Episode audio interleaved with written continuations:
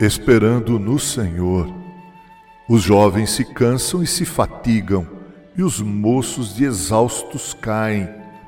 Mas os que esperam no Senhor renovam as suas forças, sobem com asas como águias, correm e não se cansam, caminham e não se fatigam.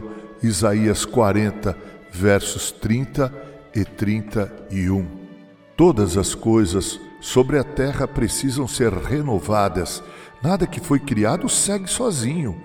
E assim renovas a face da terra, foi a expressão do salmista.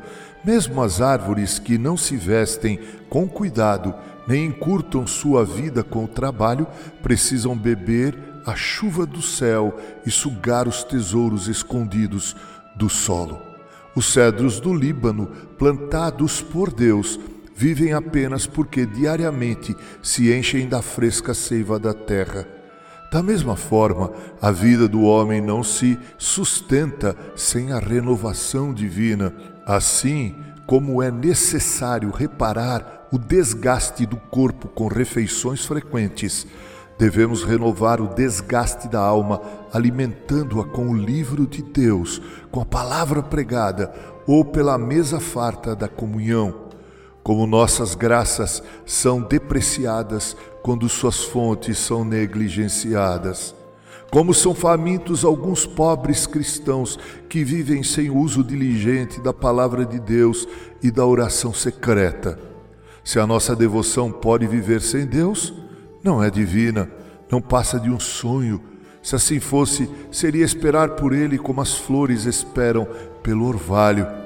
Sem renovação constante, não estamos prontos para os insistentes ataques do maligno ou para sérias aflições do céu, ou até mesmo para as lutas interiores. Quando o vendaval chegar, ai da árvore que não tiver sugado a seiva fresca e se prendido à rocha com muitas raízes entrelaçadas, quando surgem as tempestades. Ai do marinheiro que não tiver reforçado o mastro, lançado a âncora, nem procurado refúgio.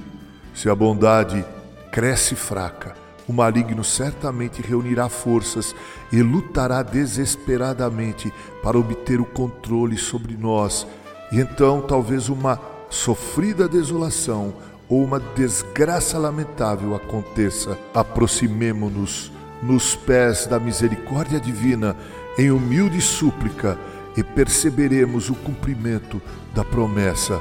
Os que esperam no Senhor renovam suas forças.